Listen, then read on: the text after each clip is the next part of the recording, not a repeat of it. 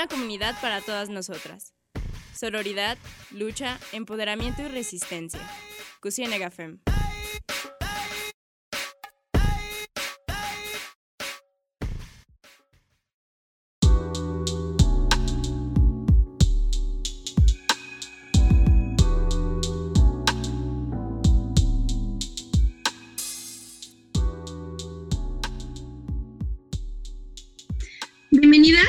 Bienvenidos y bienvenidas a Cocina Gafem, un espacio de nosotras y para nosotras. El día de hoy estamos conduciendo con ustedes mi compañera Mariana y yo, Ruth. Mariana, ¿cómo, cómo estás? Hola, muy, muy bien, Ruth. Feliz de estar otro lunes por acá. Bueno, les recordamos que el programa está siendo pregrabado por motivo de la contingencia y que, y como en todos los programas, les invitamos a seguir las medidas sanitarias y salir si no les resulta necesario.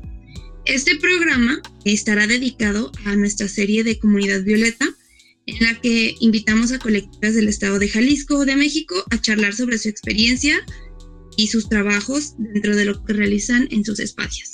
Entonces, ¿te gustaría hablar un poquito sobre nuestra invitada, Mariana? Sí, bueno, ya como adelantó Ruth, es una emisión más de eh, Comunidad Violeta y es por eso que hoy tenemos como invitada a Sofía Riojas. Ella es arquitecta con maestría en restauración y conservación de bienes culturales inmuebles y además pertenece a la colectiva de restauradoras con glitter que, bueno, que está conformada por mujeres que al igual que ella se dedican al estudio y conservación de lo que ellas llaman herencias culturales. Así que bienvenida Sofía, muchas gracias por estar con nosotras. Muchas gracias a ustedes por prestarnos su espacio y por invitarnos a extender esta charla con ustedes. Vale, y pues siguiendo con, la presentación, o más bien previo a iniciar con la entrevista, nos gustaría destacar eh, brevemente algunos hechos que sabemos que fueron importantes para la conformación de restauradoras con glitter como, como colectiva y que justo se remontan al año pasado, ¿no? Cuando en la Ciudad de México eh, ocurren dos hechos violentos que involucran a la fuerza policial. Eh, uno de ellos ocurre el 10 de julio de 2019 cuando dos policías violan a una mujer de 27 años en un hotel de Ciudad de México. Y el otro ocurre el 3 de agosto de 2019 cuando una menor de edad denuncia haber sido violada por policías de Azcapotzalco. Esto, bueno, evidentemente detona una inconformidad eh, social, por lo que el 12 de agosto de 2019 se lleva a cabo una protesta en la Secretaría de Seguridad Ciudadana de Ciudad de México y es cuando Jesús Horta, el entonces secretario de Seguridad Ciudadana de la Ciudad de México, eh, le es lanzada Brillantina Rosa. Yo creo que muchas y muchos eh, recordarán esa escena de, de Jesús Horta lleno de rosado y que bueno, yo creo que muchos hemos visto. Eh, y después de eso ocurren algunos hechos con estos casos que les mencionaba anteriormente. Y es entonces que el 16 de agosto ocurre eh, la diamantada o la marcha del glitter. Es esta otra manifestación en la que las intervenciones a, los sitios eh, públicos por parte de las compañeras feministas se hacen más visibles y es justo cuando las pintas al ángel aparecen y también esta imagen que yo creo que todos tenemos muy fresca, ¿no? Del ángel con todas las consignas feministas diciendo ya estamos hartas de toda esta violencia. Entonces, eh, pues nosotras leímos que eso tiene mucho que ver con su conformación como colectiva, bueno, estos hechos. Entonces, no sé, Ruth, si tú quieras iniciar con las preguntas. Y bueno, como dice Mariana, ¿no? Eh, estuvimos checando como sus, sus, charlas y escuchábamos como todo este prefacio respecto, antes de iniciar con restauradoras con glitter, ¿no? Pero en dos palabras para preguntarte, ¿por qué surge restauradoras con glitter? ¿Y cuál es la importancia de esto que mencionamos para la conformación de su colectiva? Pues nosotros nos conformamos como colectiva eh, los días posteriores a la marcha del 16, eh, cuando empezamos a ver un poco también las reacciones que había pues en medios y de la sociedad civil y también por parte de las autoridades, sobre todo criminalizando la protesta y que se invisibilizaba bueno, pues esta consigna eh, tan específica, ¿no? Y tan grave de que la policía no está para cuidarnos, sino que más bien, pues nos violenta cuando está muy claro que vivimos en un país con un altísimo índice de, violencia hacia la mujer en diferentes niveles y que tiene, por supuesto, también este, este grave índice de feminicidios diarios, ¿no?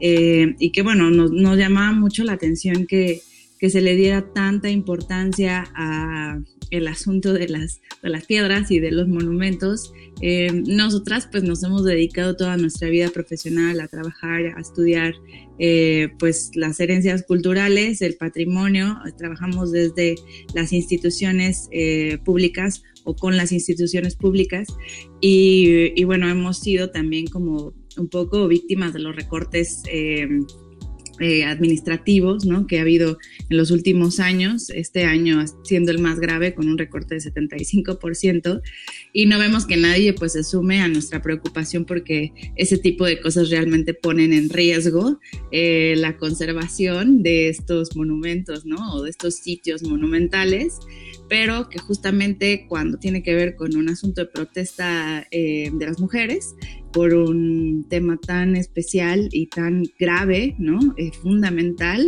como es un el derecho humano a vivir, eh, a vivir seguras, pues que se hubiera criminalizado de esta manera, ¿no? Entonces, es por eso que nos parecía como, bueno, un poco este, irónico también, ¿no? La manera en la que tantas personas empezaban a rasgar las vestiduras por los monumentos, cuando nunca había habido una preocupación de este tipo, ni por parte de medios, ni por parte de la sociedad civil, ni por parte de las autoridades.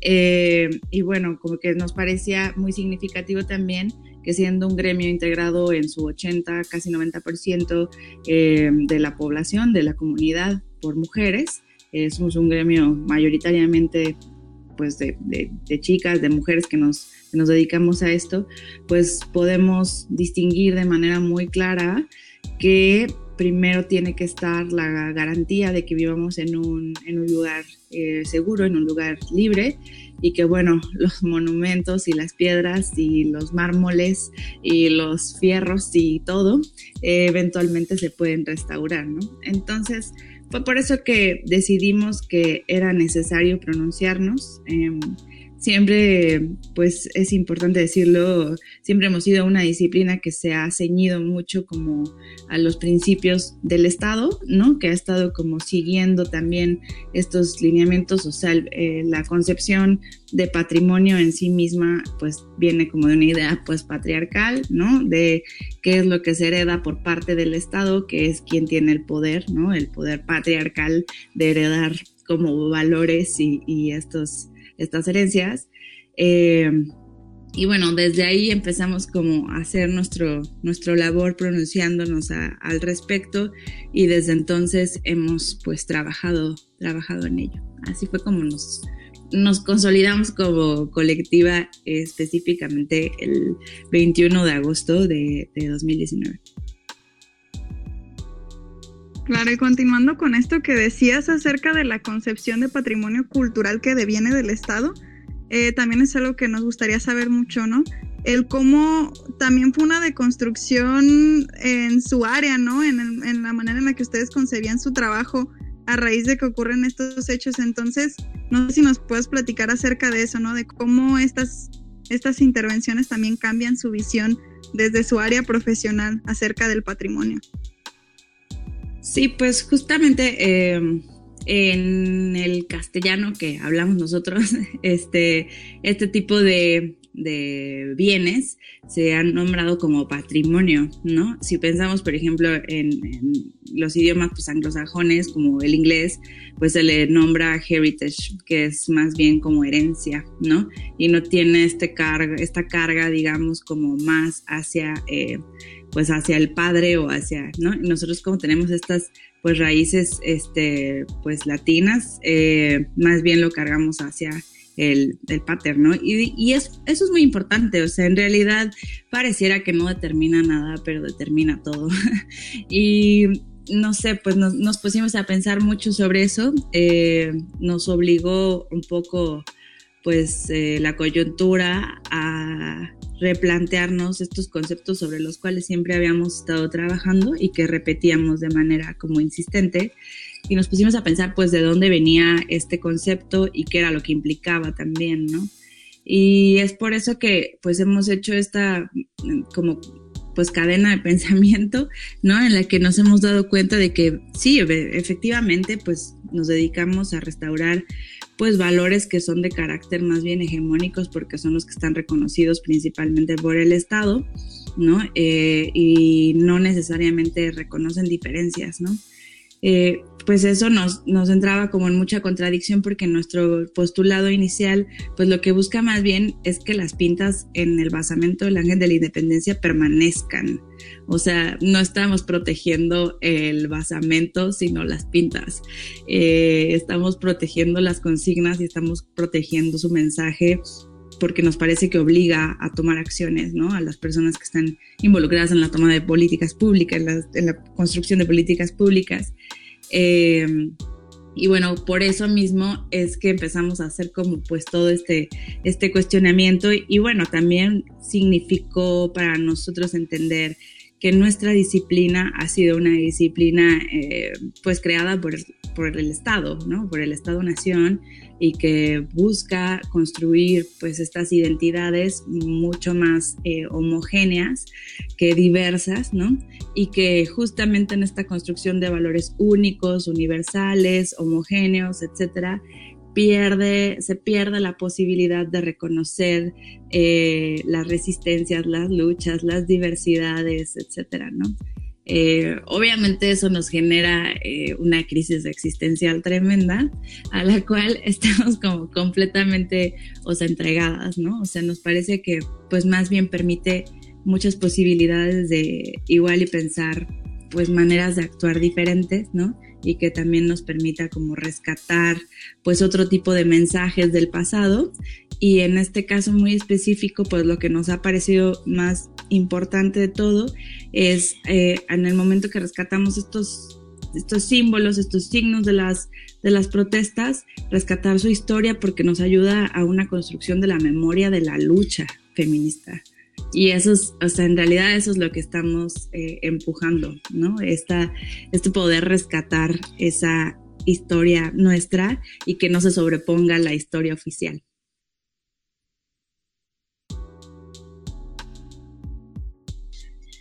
Y por ejemplo, o sea, como dijiste, ¿no? Ya llevan un año como colectiva, lo cumplieron eh, pues, en agosto.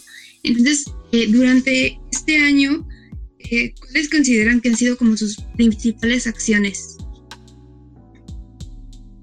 Pues ha habido como de diferentes tipos, que una creo que podemos como, categorizarlas como las inmediatas, ¿no? A nuestra conformación y a la carta que entregamos a presidencia y a la, a la jefa de gobierno de la Ciudad de México, em, pues que tenía que ver con que pedíamos que nos permitieran hacer el registro inmediato de las, de las pintas, de las consignas, eh, para generar nosotras pues un, un, acervo en el cual pues pudiera estar abierto y al, al servicio pues de quien quiera rescatar los mensajes de, de esta primera gran, este, sí, como consigna general, ¿no? Que abrió las puertas a muchas protestas más, tanto en la Ciudad de México como en muchas otras entidades de, de esto que llamamos México, que son muchos Méxicos muy diversos, pero bueno, que tienen que ver también con, con la toma del, del, del pues sí, de los espacios públicos.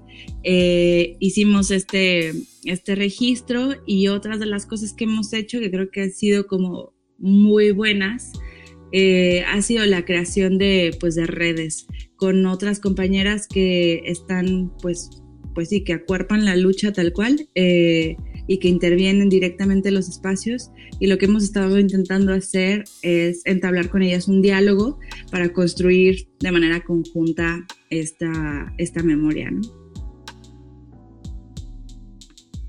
Vale.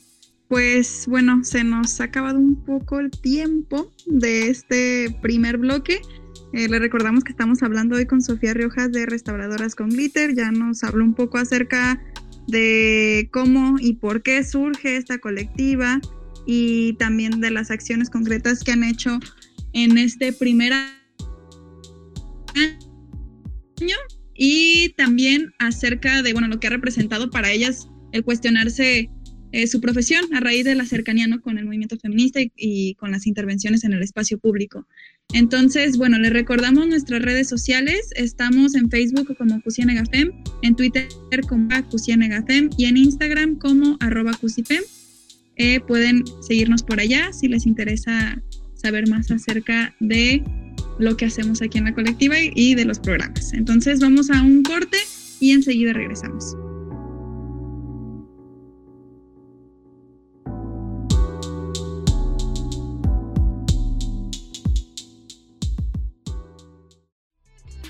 Cusiene Fem va a una pausa. Volvemos enseguida.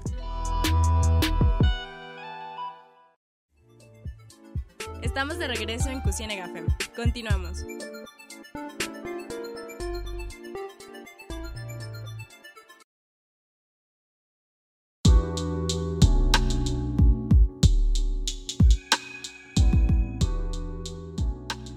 estamos de regreso en Cusiene Fem les recordamos que hoy nos acompaña Sofía Riojas de la colectiva Restauradoras con Glitter, que se dedica al estudio y a la conservación de las herencias culturales.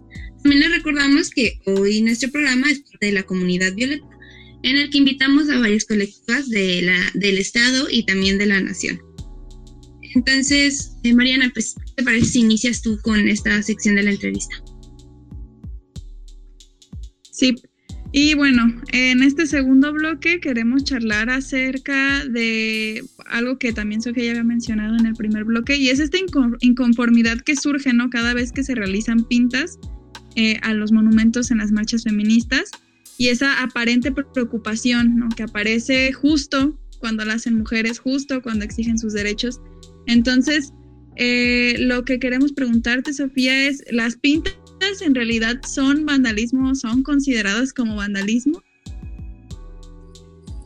Pues yo creo que sí, o sea, no, no hay que tampoco pensar que, que son arte.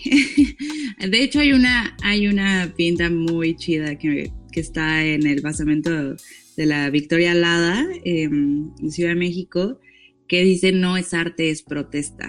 Y me parece que eso, o sea, la pinta misma lo dice, ¿no? Entonces no, no es eh, tampoco una cosa como estética eh, intencionada, sino que, bueno, lo que hemos tratado de, pues también discutir en diferentes foros y con diferentes personas con quien hemos tenido la oportunidad, pues, de, conversar, ha sido justamente este rollo, pues, de lo que implica la protesta, ¿no? Y la protesta es, es agresiva, la protesta es incómoda, la, protesta es irruptiva, este, por definición es así, ¿no?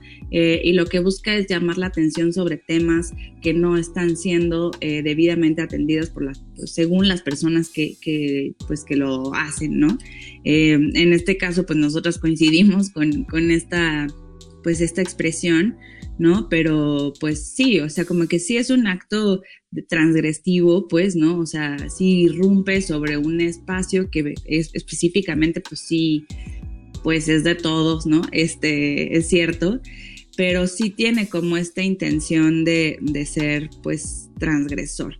Y creo que en ese sentido hay como mucha inconformidad con respecto a que sean mujeres las que lo hacen. ¿No? Porque es así como las mujeres no debemos ser así, porque eso es de hombres, de hombres de tal tipo de clase aparte, ¿no? Entonces, ¿cómo va a ser, por ejemplo, una mujer educada que esté haciendo graffiti? No, o sea, como que eso es eh, actos vandálicos, es así con, pues nos han dicho muchas compañeras que hay como las tildas de, de cochinas, de incultas, y, pero digamos, o sea, lo podemos ver en ejemplos por todo el mundo y desde hace muchos años.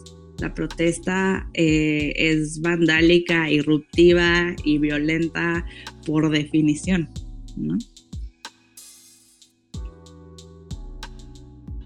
Y yendo a esto, o sea, como retomando un poquito, también lo mencionabas en el primer bloque, sobre esto de la criminalización de la protesta, esto que tanto el Estado como los medios buscan criminalizar eh, los actos que se desarrollan.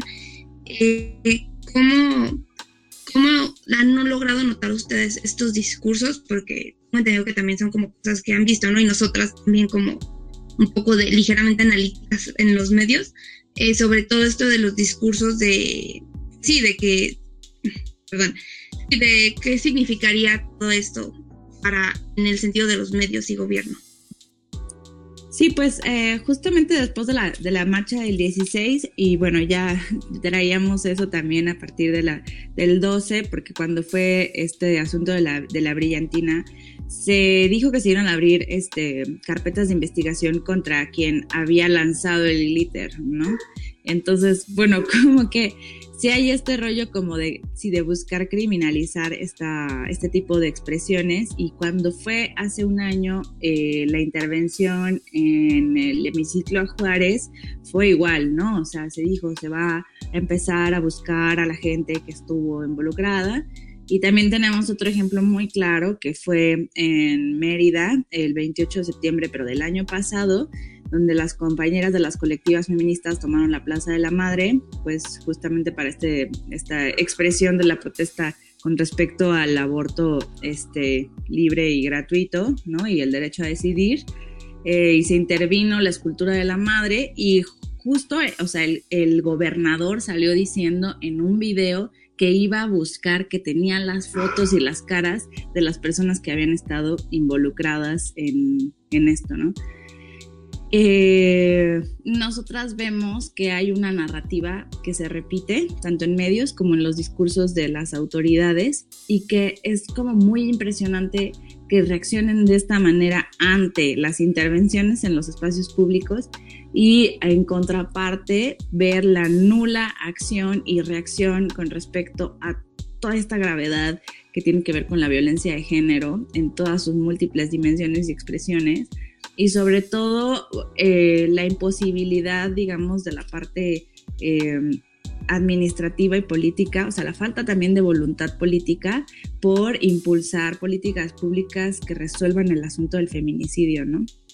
También nos parece, por ejemplo, que ahora el caso de las, de las compañeras que están en la Ocupa, eh, antes CNDH, ¿no? Y que se les están abriendo carpetas de investigación a, tres, a 13 de las compañeras, eh, cuando lo que están haciendo ellas es resolver por su cuenta todas las carpetas de investigación que habían estado sin moverse durante tanto tiempo en temas de feminicidios, de violaciones, de violencia intrafamiliar, etcétera. O sea, ante una inacción del Estado se están haciendo las cosas y esto es lo que operan, ¿no? Entonces, lo que vemos en cuanto a la parte de la narrativa y del discurso, pues no solamente es una criminalización, sino es una doble violencia por parte del Estado, ¿no? A partir de la, de la complicidad y de la omisión, existe también esta violencia de no resolver y después de buscar a las personas que están buscando nuevas alternativas para, eh, pues, operar este tipo de cosas, ¿no? Para resolver. Entonces, bueno, o sea, yo creo que sí sería muy interesante en algún momento que alguien hiciera realmente este análisis de discurso ante la respuesta de ambas cosas. Si alguien está buscando un tema de tesis, esto está increíble. Porque la verdad es que sí es este escalofriante, de hecho. Sí, y como dices, a final de cuentas, pues estos actores que son tan importantes para la sociedad como es los medios, que a final de cuentas terminan como pues dictando agenda, ¿no? En la opinión pública y el Estado, pues que es el Estado, ¿no? Legitiman esta violencia desde esos discursos y eso es lo realmente grave porque pues creo que Rudy y yo y pues supongo que también tú has sido testiga, ¿no? De cómo se tilda a las mujeres de maneras horribles después de que hacen estas intervenciones y que lejos, ¿no? De uno como espectador, espectadora, eh, que entendamos el trasfondo y lo horrible de esos mensajes que están ahí, pues no que nos quedamos como en lo esencial de señalar que solamente están pintando por pintar, ¿no? Eh, y bueno, eh, continuando con las preguntas, hay algo que a mí me gustaría preguntar también y que de hecho era para el primer bloque, pero la voy a hacer ahora esta pregunta. Es acerca de ustedes, no sé qué les ha implicado como gremio, por ejemplo, ustedes estar a favor de las pintas o estar o en defensa o intentar preservar eh, las pintas como memoria, ¿no? Como memoria histórica de, lo que ocurrió. Eh, entonces no sé si, se hayan ocurrido algunos conflictos con su gremio referente a esta postura que ustedes tienen sobre las cosas. Eh, pues sí. bueno, sí es importante decir que la carta eh, la firmamos casi 600 este, compañeras. Entonces, o sea, sí fuimos bastantes las que apoyamos esta postura inicialmente. Eh, con el paso del tiempo, pues obviamente las, las que nos mantenemos en activo, pues vamos cambiando, ¿no? También dependiendo de, de lo que estemos haciendo, pero pero claro que sí también ha implicado pues un asunto de, mm, de mucha crítica por parte del gremio en general, eh, más yo creería que pues de las generaciones tal vez más grandes y sobre todo pues de los señores. este, y sobre todo más como los que tienen que ver con restauración este, arquitectónica, que son grupos realmente pues integrados en su mayoría por hombres. Eso sí, hay que decirlo. Y este, y bueno, y que se niegan, por ejemplo, a cuestionar el concepto de patrimonio, se niegan a, a cuestionar el asunto de nuestra disciplina con respecto a su papel eh, político en activo. Eh, y más bien como que se toma como algo hecho, algo dicho, como algo que, que, debe de existir. Y esto, em, pues es como la gente que no cree en el feminicidio, o sea, que dicen, el feminicidio no existe. Y bueno, un poco esto es lo, lo mismo, ¿no? Entonces, sí, en este sentido sí hemos tenido algunas diferencias. Y por ejemplo, viendo esto, pues, o sea, que también, o sea, estos son, por ejemplo, personas del gremio que están dedicados a la restauración de monumentos, pero, o sea, como tú decías, ¿no? Al principio, la ocupación casi nacional salió muy de la nada por todos estos, por las pintas que realizaban eh, las feministas. ¿Tú a qué consideras que esta, o aparte de la irrupción, que sean mujeres rompiendo el espacio público, que hay algo más detrás de la idea de la nueva preocupación de la sociedad civil. Recuerdo que eh, lo tomo un poco, recuerdo que mencionaban que no una verdadera búsqueda de cuidar los espacios porque pues dejan que señores o, personas vayan y limpien contener los monumentos y como todo este tipo de cosas, entonces... Eh, pues creo que o sea, creo que una de las principales cosas que hacen que la, que la gente cree una narrativa de este tipo en la cual se criminaliza a la, a la, protesta y que haya como una inconformidad, definitivamente son los medios de comunicación. O sea, creo que ahí hay un asunto de una irresponsabilidad brutal por parte de cómo se, se maneja este mensaje.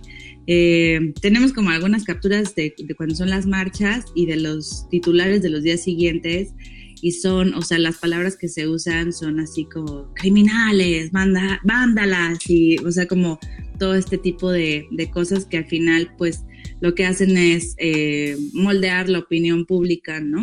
Eh, y después, pues, en ese sentido, también hay una, una búsqueda por eh, pues sí, como por un conservadurismo, pero más bien como de las formas. Por eso sí es muy importante reírnos de cuando alguien dice que no son las formas, porque hay una preocupación como mucho más grande en ese sentido. ¿no? Y, y, al punto tal que la respuesta inmediata de las autoridades después de una de una marcha, pues tiene más bien que ver con llegar y limpiar, ¿no? Como, como quitar este tipo de cosas sin importar cómo. Entonces nosotras pues decimos esto, ¿no? Como que justamente creemos que no son los monumentos lo que, lo que les interesa, porque de hecho lo hacen mal y lo hace gente que no es especializada, terminan dañando mucho más a la piedra y al monumento que tanto dicen amar con estas acciones que son completamente incorrectas, ¿no? Se tiene que hacer un dictamen, se tiene que hacer eh, bien, ¿no? Y en estos casos, pues, pues no sé, como que más bien accionan desde, desde la preocupación como institucional y em, empujan acciones que están pues incorrectas en cuanto a la, restauración de, del monumento, ¿no? Em, y pues en otro tipo de, lugares donde se ha dado, por ejemplo en Guanajuato, pues han sido los mismos organismos eh, internacionales eh, descentralizados de la UNESCO que de manera local los que, los que han llamado a la población civil a intervenir para la remoción de las pintas, ¿no? Y tiran comentarios como de este, criminalizar este, directamente a las personas que, que participaron en eso, diciendo que eso no se hace, que es una falta de respeto. Eso ocurrió en Guanajuato, que es uno de los estados que tiene, yo creo que el mayor eh, índice de, de feminicidios, por lo menos hasta marzo de este año, ¿no?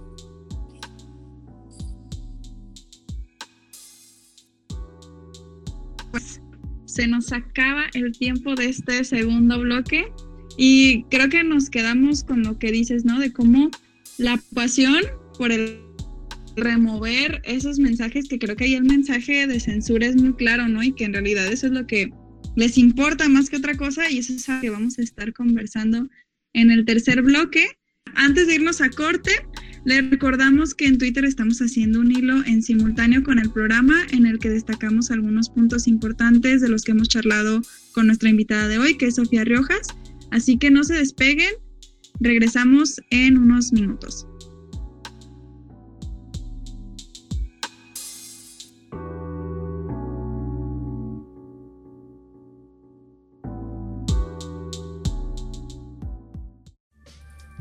Las feministas también necesitan un descanso.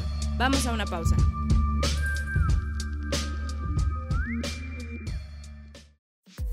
Seguimos en Resistencia. Esto es Cusienega Fem.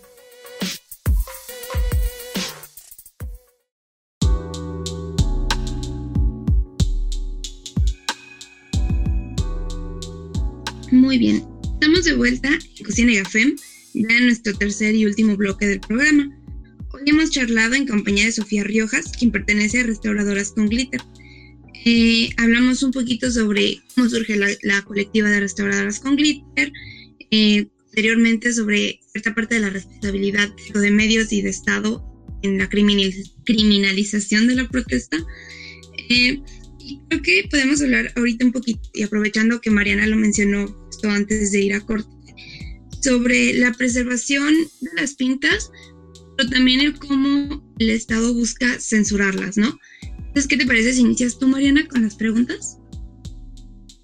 Sí, eh, bueno, queremos hacer referencia justo a, pues a dos, dos hechos en específico, ¿no? Lo que ocurrió después de, de la marcha del 16 de agosto, cuando ponen el tapial, y también cuando ustedes eh, realizan una intervención en ese mismo tapial meses después y que al día siguiente que la realizan, pues también es censurada. Bueno, sí, censurada. Entonces, queremos, Sofía, que nos platiques acerca de estas dos, de estos dos hechos en particular.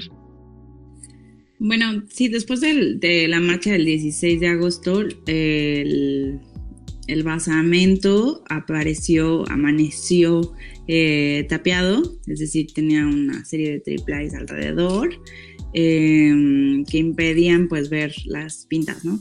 Y se comentó que eso era porque el, pues la columna tenía daños estructurales desde el sismo del 2017 y que por eso se había colocado, pero pues bueno, la casualidad fue que se puso el día inmediato este, después de la, de la marcha del 16 y bueno, y entonces por eso quedaron todas las pintas pues que no están a la vista, ¿no? Entonces, pues nosotras de hecho tuvimos que pedir un permiso especial de las autoridades de eh, Limbal y de Cultura de la Ciudad de México para poder entrar a hacer el registro, porque pues no estaba abierto a público, ¿no?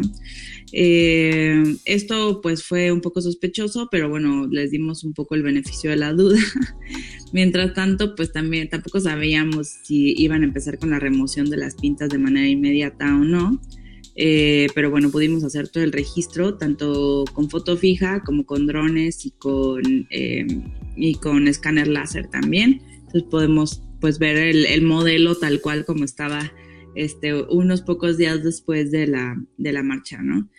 Eh, nosotras en una acción coordinada desde Mónica Mayer y Lana Desastre y otras colectivas pues de activistas que llevan mucho tiempo muchos, muchos años trabajando en México, desde los años 70, 80, eh, convocamos a, este, esta intervención en el Tapial, en la cual hicimos una convocatoria para que gente de diferentes estados pues nos mandara corazones tejidos y nosotros los pudiéramos colocar en una intervención pues directa ahí.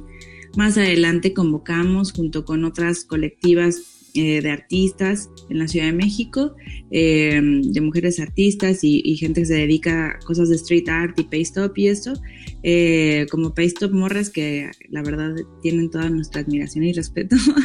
este, y bueno, convocamos con ellas e hicimos una acción, pues, pues también como de intentar crear un tejido entre nosotras, ¿no? Entre las diferentes personas que, que conformábamos pues esta, esta acción. Eh, y pues estuvimos todo el 24 de noviembre, se intervino el tapial, eh, el 25 fue la marcha, eh, salió de hecho de, pues del, del, antes Ángel de la Independencia, ahora Victoria Lada, porque le hemos devuelto su género. Este, y al día siguiente amaneció todo gris. Entonces, pues sí, sí, nosotras creemos que sí es un acto completamente de censura. Eh, nos parece realmente muy dramático porque pues fue un acto, eh, pues una acción coordinada junto con las autoridades, o sea, tenemos los permisos y todo que nosotras mismas gestionamos para estar ahí ese día y pues nada, la cosa fue como sí tantito, pero no crean que tanto, ¿no? Este, eh, no sabemos dónde están nuestros corazones y no sabemos dónde están las fotos de nuestras compañeras desaparecidas, porque es importante decir que fue una acción en espejo con la colectiva Bordeando por la Paz en, Ciudad eh, Juárez, eh, que hicieron lo mismo de poner los corazones tejidos y poner los, las fotos de las compañeras eh, desaparecidas. Entonces, bueno, o sea, es violencia simbólica, ¿no? Yo creo. Y en eso, pues en eso consistió ese, ese drama.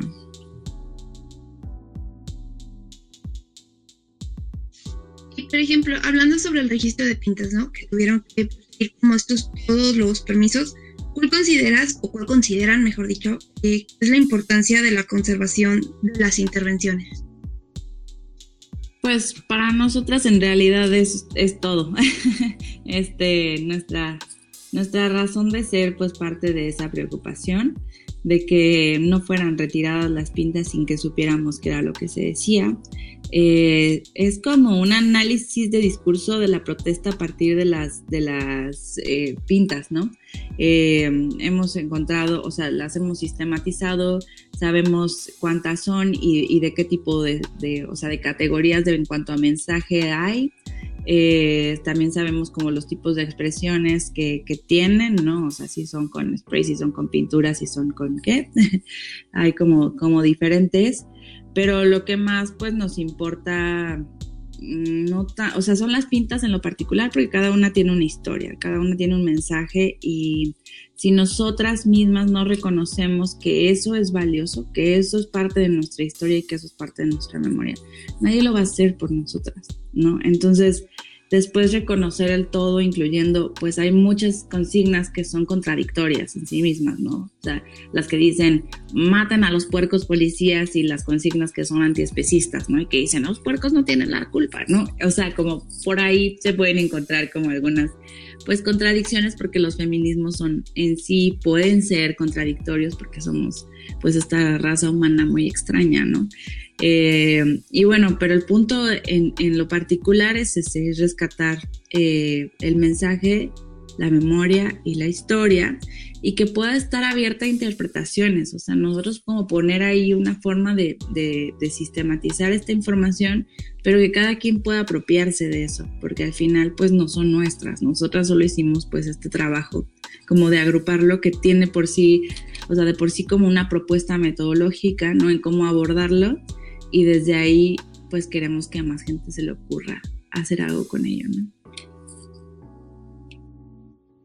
Y en ese mismo sentido también nos gustaría eh, saber si es necesario, si tú consideras que es necesario como resignificar ¿no? esta idea tan generalizada de patrimonio cultural, que era algo que discutíamos un poco al principio del programa, ¿no? que también es, es un concepto del propio Estado y bueno, sí, sí es necesario hacerlo y, y, cómo esto también podría intervenir en, las, en la percepción que con la que crecimos y, también como un poco mm, dejar de criminalizar las protestas, sino más bien entenderlas como eso, ¿no? Como un vestigio de años muy convulsos en los que pues las mujeres estamos siendo violentadas.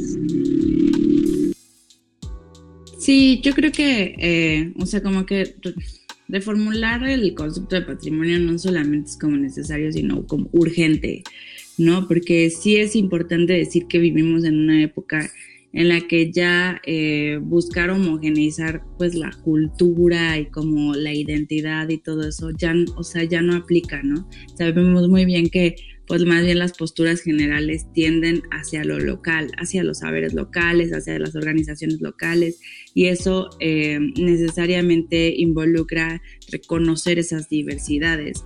Y justamente como el concepto de patrimonio lo que hace es unificar todo, ¿no? Y que todo tenga como los mismos valores y los mismos estándares y pues, pues no, no. Es muy difícil, o sea, para nosotros es, la cosa más complicada del mundo porque nosotras tenemos toda nuestra formación eh, académica y profesional a partir de estos principios que, o sea, asumimos como, como que eran la verdad, la verdad. ¿no? Y sobre eso ejercemos, ¿no? Pero creemos que sí es posible cuestionarlos y por lo tanto darle un vuelco a nuestra misma disciplina para poder eh, pensar en otras formas de incidir en la realidad, ¿no? O sea, como en, trabajar para la gente, en trabajar para otro tipo de eh, comunidades que bajo este concepto de patrimonio están siendo excluidas, ¿no? El otro día escuchaba incluso a, Rita Sigato que decía que justamente, por ejemplo, el concepto de cultura es en sí excluyente también, ¿no? Porque depende de quién lo denomina como la cultura. Entonces es fuertísimo, ¿no? Porque nos han enseñado pues desde la primaria que este es tu país, este es tu patrimonio, esta es tu identidad y como en esta historia como muy lineal y muy de bloque, ¿no?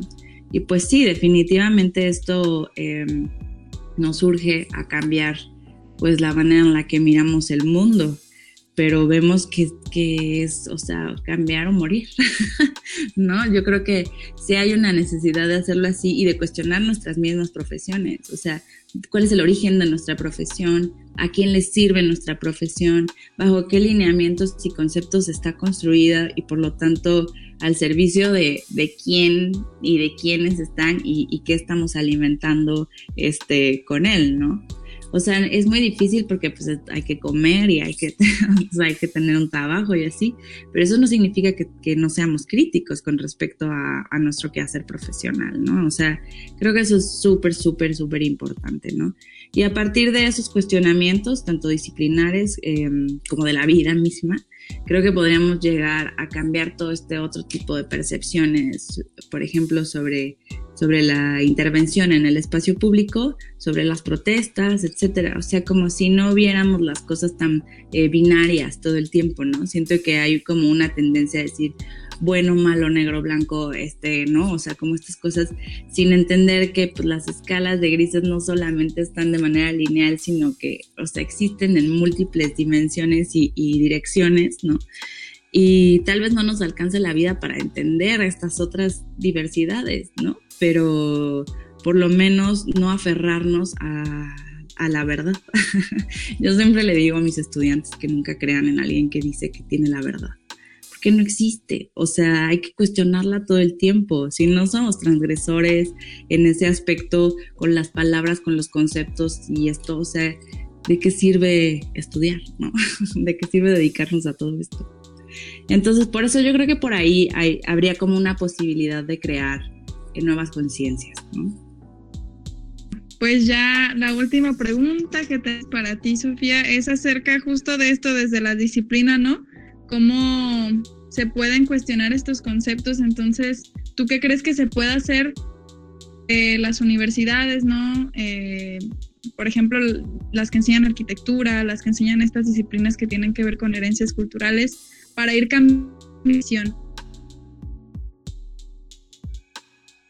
Pues es algo que hemos platicado mucho con, pues justo con estudiantes de las diferentes carreras. Eh, la semana pasada también estuvimos con compañeras de, historia del arte y también hemos estado en las facultades de arquitectura. Y pues es algo que tenemos que pensar en común. O sea, yo creo que las mismas universidades tienen estructuras que ya urge que sean este, renovadas, ¿no? O sea, como que viene desde cómo están también eh, conceptualizadas y construidas. No, no nos damos cuenta y después, este, pues obviamente dicen que no, pero pues están construidas bajo estructuras muy patriarcales, ¿no?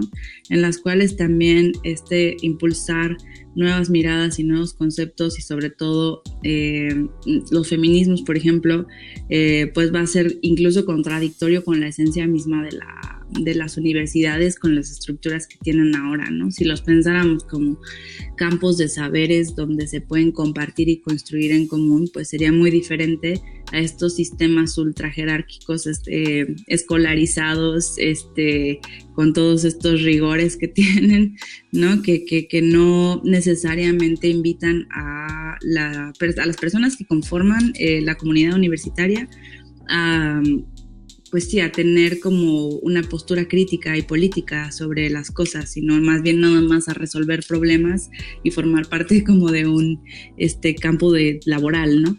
Y creo que, que no, que eso no ayuda, digamos, a que pueda haber una, una, reformulación específica de cada una de nuestras disciplinas, ¿no? O sea, las compañeras de la facultad de la UNAM eh, de la Facultad de Arquitectura de la UNAM nos mencionaban que, bueno, ellas tomaron las instalaciones y a partir de muchas negociaciones lograron construir dentro de la facultad una espacia para las mujeres de la facultad se pueden imaginar lo que eso le pasó, o sea, el infarto que tuvieron los arquitectos viejitos de antaño cuando espacia, ¿qué es eso? ¿Cómo va a ser? Esto es un espacio construido por el gran Villagrán, este, a principios, o sea, desde el inicio de la ciudad universitaria, ¿cómo va a haber un espacio sacrilegio, este, etcétera, ¿no? Pues sí, porque esos espacios fueron construidos por hombres, para hombres, con programas que están hechos para hombres, ¿no? Donde las mujeres hemos logrado ganar espacios, pero siguiendo esas mismas formas, ¿no? Entonces, bueno, o sea, que creo que se tiene que hacer, reformularlos, ¿no? O sea, pensar en otras formas de crear comunidades académicas y formativas que no necesariamente eh, nada más repliquen lo que ya existe poniendo materias de género, una materia de género. No, es que es transversal, hay que cambiar absolutamente todos los programas, o sea, para que los incluyan. No se trata de tener una materia aparte, ¿no? Entonces, pues yo creo que eso es lo que hay que hacer, construir nuevas comunidades. Y bueno, pues Sofía, te agradecemos mucho por tu colaboración con nosotras hoy, por, tomarte el tiempo de resolver nuestras dudas. Eh, antes de irnos, pues no sé si nos, nos compartirías las redes de la colectiva, y las, las, las redes que ustedes tienen. Sí, bueno, en nuestras redes sociales estamos en Twitter, en Facebook y en Instagram. En todas nos pueden buscar como restauradoras con glitter, eh, pero en Twitter estamos como arroba rglittermx, eh, en Facebook como restauradoras con glitter y creo que en Instagram también estamos como rg, rglittermx. Pero bueno, también pueden escribir restauradoras con glitter y ahí vamos a aparecer. Este, pues intentamos poner la mayoría de los eventos en los cuales participamos. Y pues nada más me quedaría pues eh, agradecerles muchísimo por, por la invitación y esperar que sigamos en contacto porque justo creo que esto se trata de crear redes y de crear proyectos como de manera conjunta. Em, creo que hay como muchas posibilidades de, de generar cosas pues bonitas e interesantes, ¿no? Entre los diferentes grupos de trabajo. Entonces, pues les agradezco mucho. Bueno, pues les agradecemos mucho el haber estado con nosotras. Eh, les recordamos que nos pueden seguir en Cusión Gafem. Eh, les recordamos, igual vamos a tallar a restauradoras con glitter en nuestra a verlas. Y bueno, no nos queda más que decir que gracias por acompañarnos y nos escuchamos la siguiente semana aquí en Cocina Gafem.